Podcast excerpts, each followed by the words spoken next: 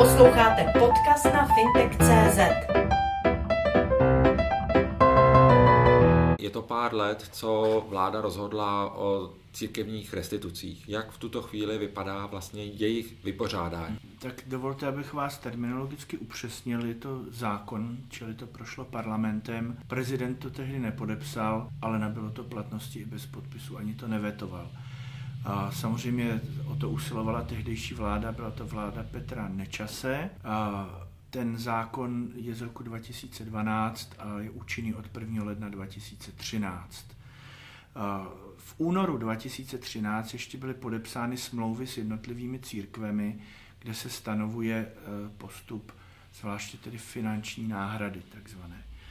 Ten zákon o majetkovém vyrovnání s církvemi a náboženskými společnostmi v sobě nesl jednak restituce, to znamená navrácení majetku, který průkazně patřil těm jednotlivým církevním subjektům. A protože nebylo možné a ani se nechtělo vrátit všechno, protože by to způsobilo víc škody než užitku, protože někdo v dobré víře tam třeba hospodařil desetiletí, na církevních pozemcích jsou rodinné domy, městské, krajské majetky a tak dále, tak se dohodlo, že za nevydaný majetek bude vyplacena finanční náhrada. Ptáte-li se, je-li, jsou-li restituce ukončené, tak restituce v podstatě, v podstatě ano. Myslím, že probíhají nějaké úplné zbytky nějakých soudních sporů. To prosím neberme tak, jako že se církev soudí o majetek, ale kolikrát je to přesně naopak, protože stát i církev nebo církve musí jednat s péčí řádného hospodáře a někdy ten soud je kvůli nejasnosti vlastnictví například. Jo? Protože často se stávalo, že, že, že byl v tom nepořádek a že to vlastnictví nebylo jasné. Takže probíhají nějaké zbytečky ještě o nevýznamný jaksi, soubor majetku, soudní spory, ale můžeme říci, že v podstatě ty restituce jsou za námi. Finanční náhrada, o něch sto padesát devět miliard nebo kolik, ne, sto padesát devět to je vlastně sečtený majetek restituční i, i finanční náhrada, osmdesát tři, jestli se nepletu.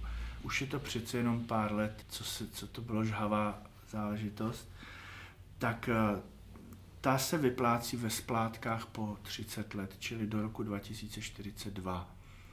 A, a pak je tady ještě třetí element, aby ta transformace proběhla bez nějakých jaksi problémů, protože vlastně tímto majetkovým vyrovnáním také končí financování církví, jakožto církví ze strany státu, protože stát financoval provoz církví, tak tam je přechodné období sedmnáct let. To znamená, že do roku dva tisíce třicet s určitou sestupnou tendencí ještě dostáváme od státu jakýsi příspěvek na provoz.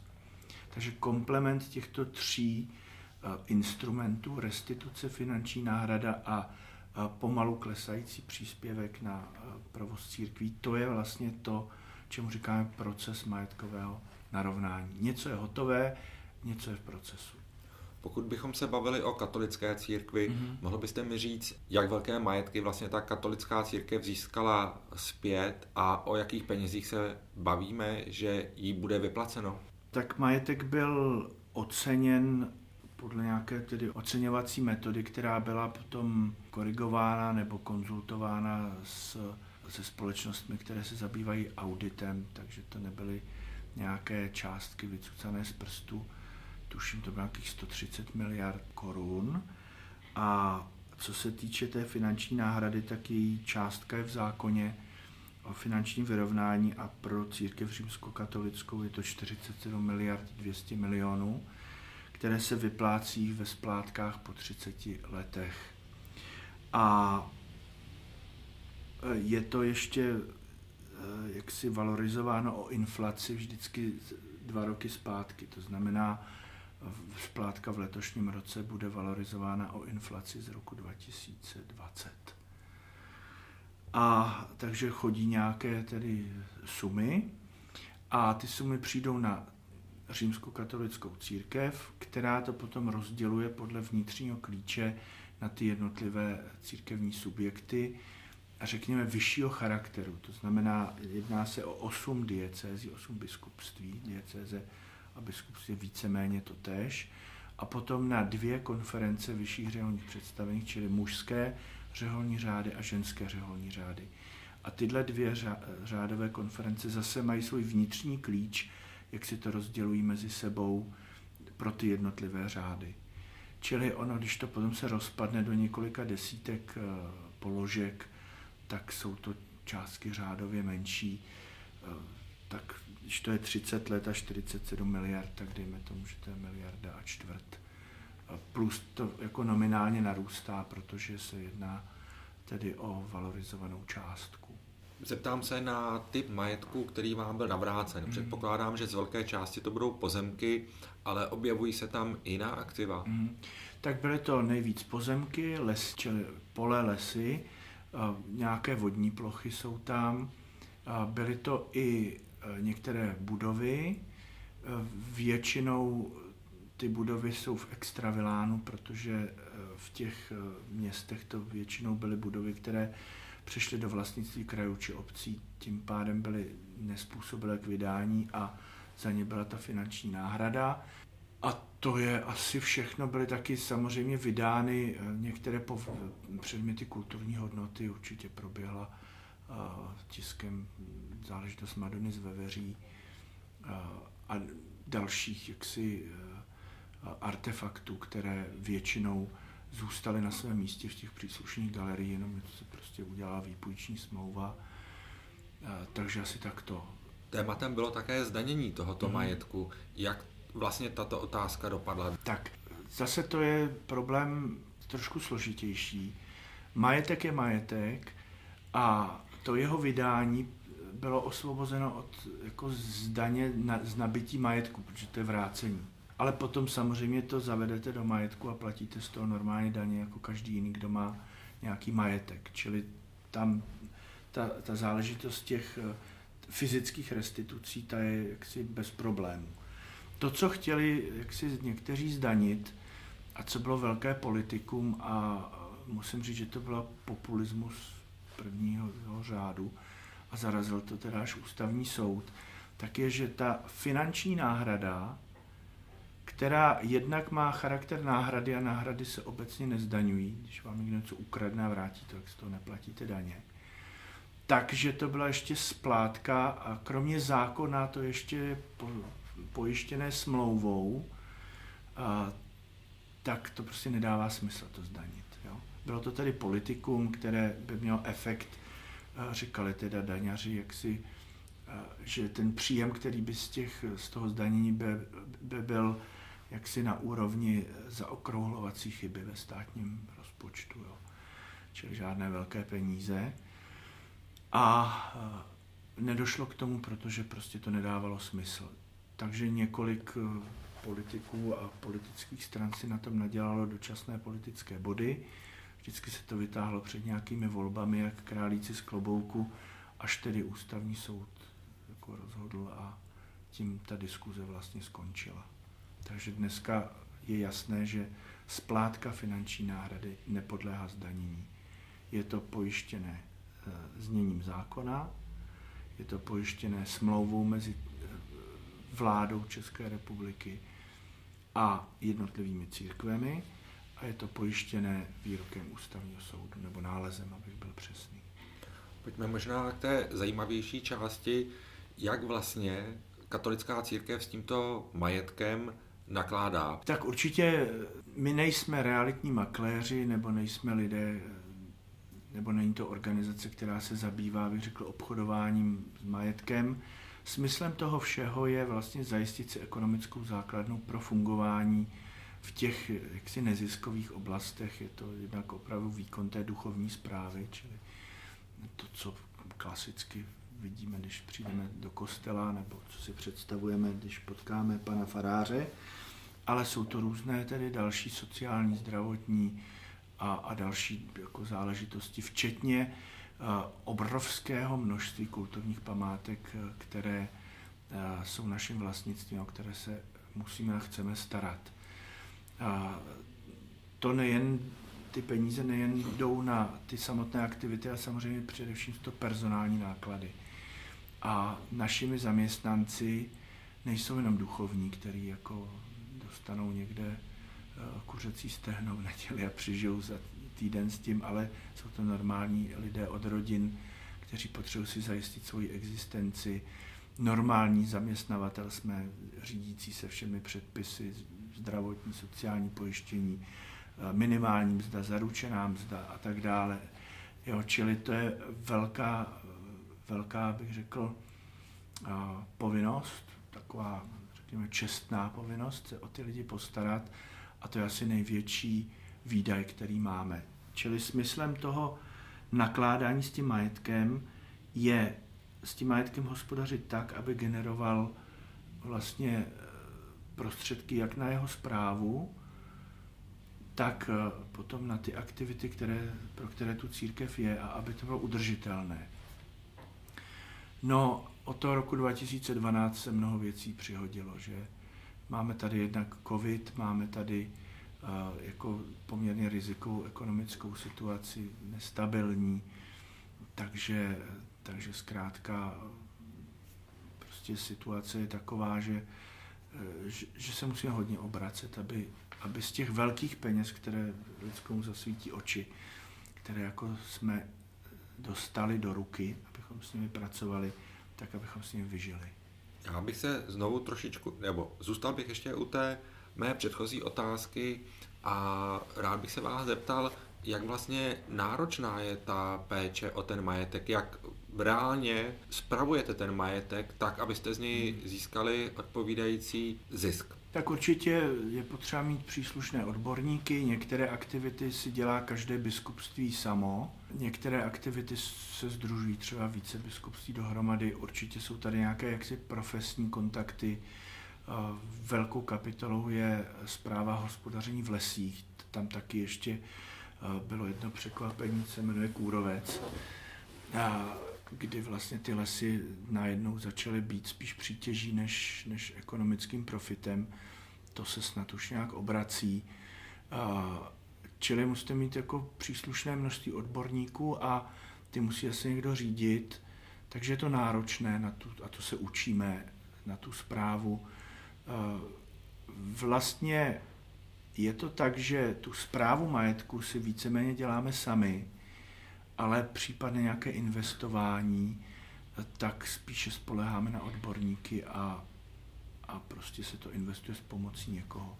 Ať jsou to finanční investice, máme i vlastně investiční fondy dva, tady přímo jaksi pod biskupskou konferencí, které jsou, jednak byly ve své době takovým pionýrským činem, to je vlastně podle zákona, jestli se nepletu o cenných papírech, z roku dva tisíce čtrnáct, tak to byly jedny z prvních kapitálových fondů s proměnným kapitálem. To je nějaká francouzský vynález, SICAV se to jmenuje. A myslím, že jsme byli opravdu jedni z prvních, kteří, kteří jsme tuhle formu investic zvolili a prosperuje to. Jo. Jsou tam jednak konzervativnější fond, jednak takový jako rizikovější, ale výnosovější a, a ty výnosy, já teď vám neřeknu přesně procenta, ale můžeme být jako velmi spokojení. Pak si každý v té diecézi investuje sám a snažíme se rozdělit ty investice tak, aby to bylo jaksi zajištěné, abychom neinvestovali do jednoho odvětví, které kdyby nějak neprosperovalo, tak by to položilo celou tu ekonomiku.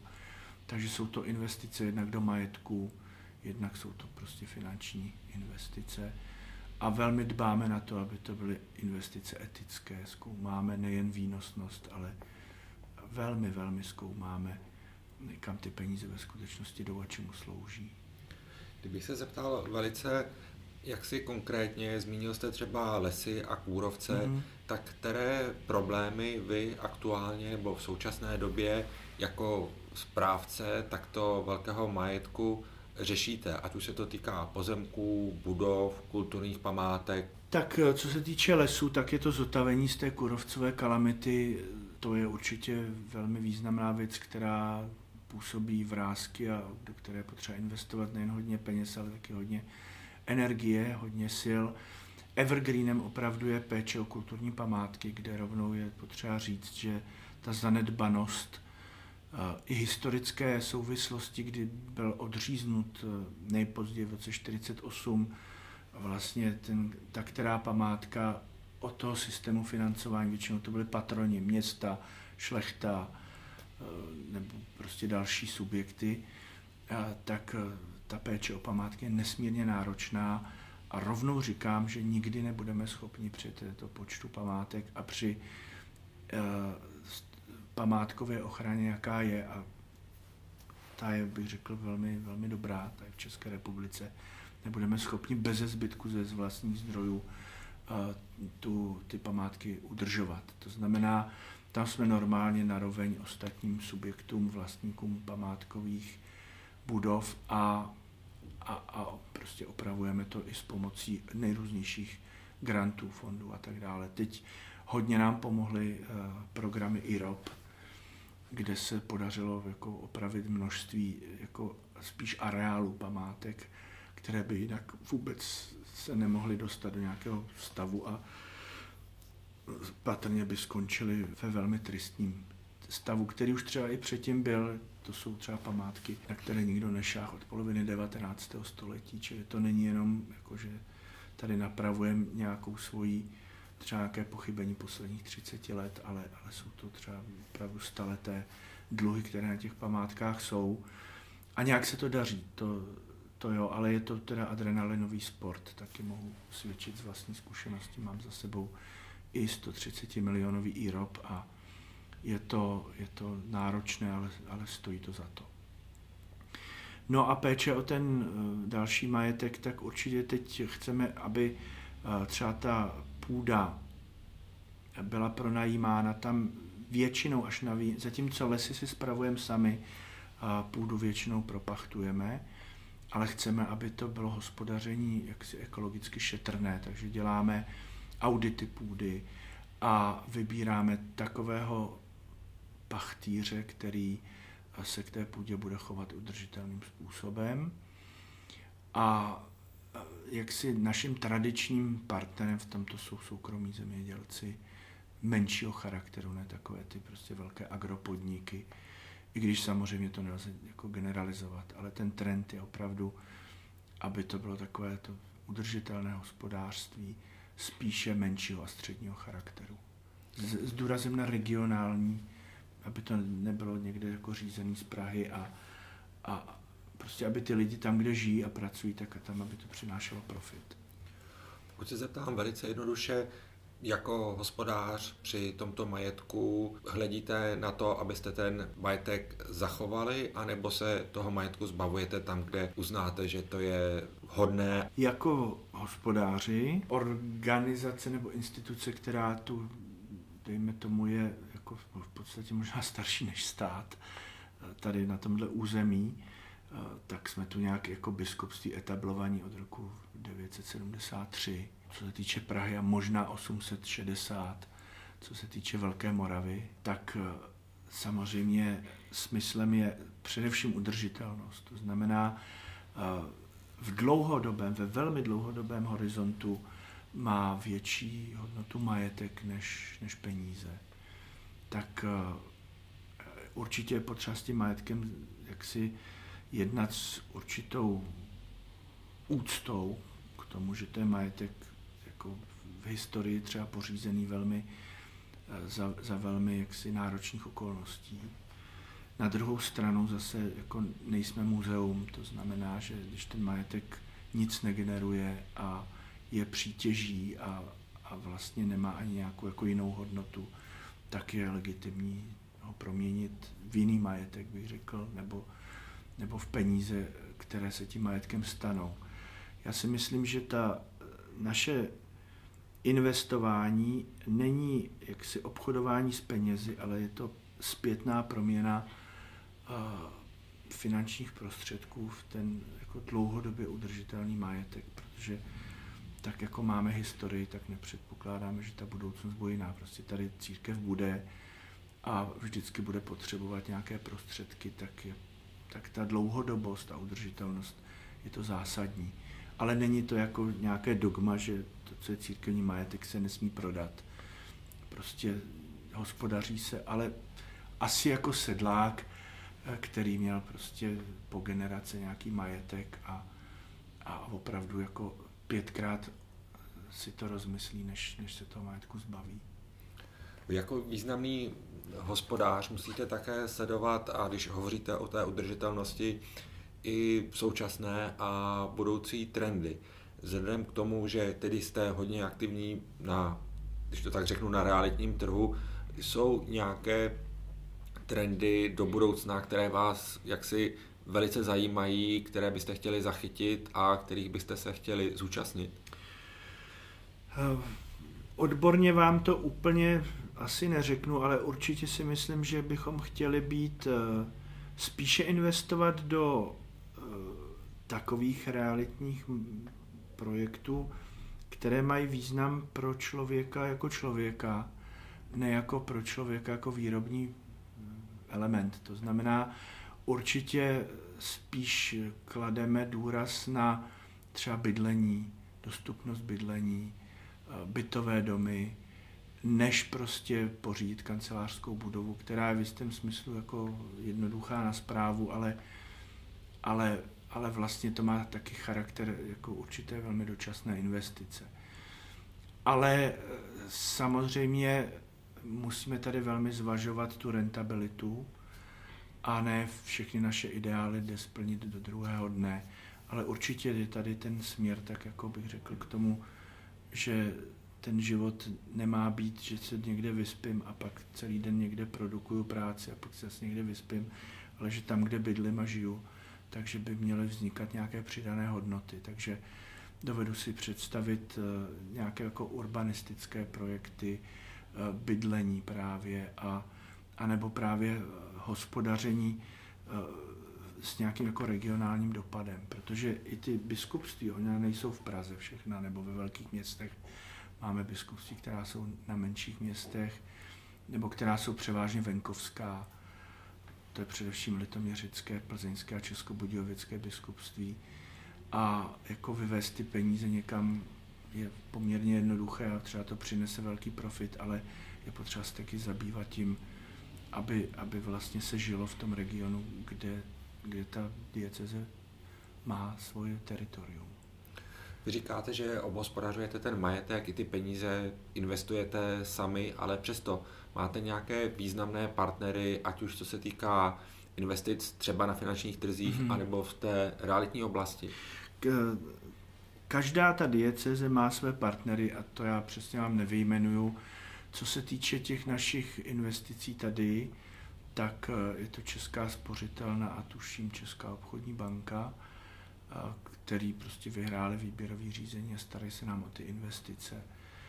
A, takže jako to jsou asi ti výrazní hráči, ale, ale jinak vám nepovím konkrétní věci, protože to nevím prostě.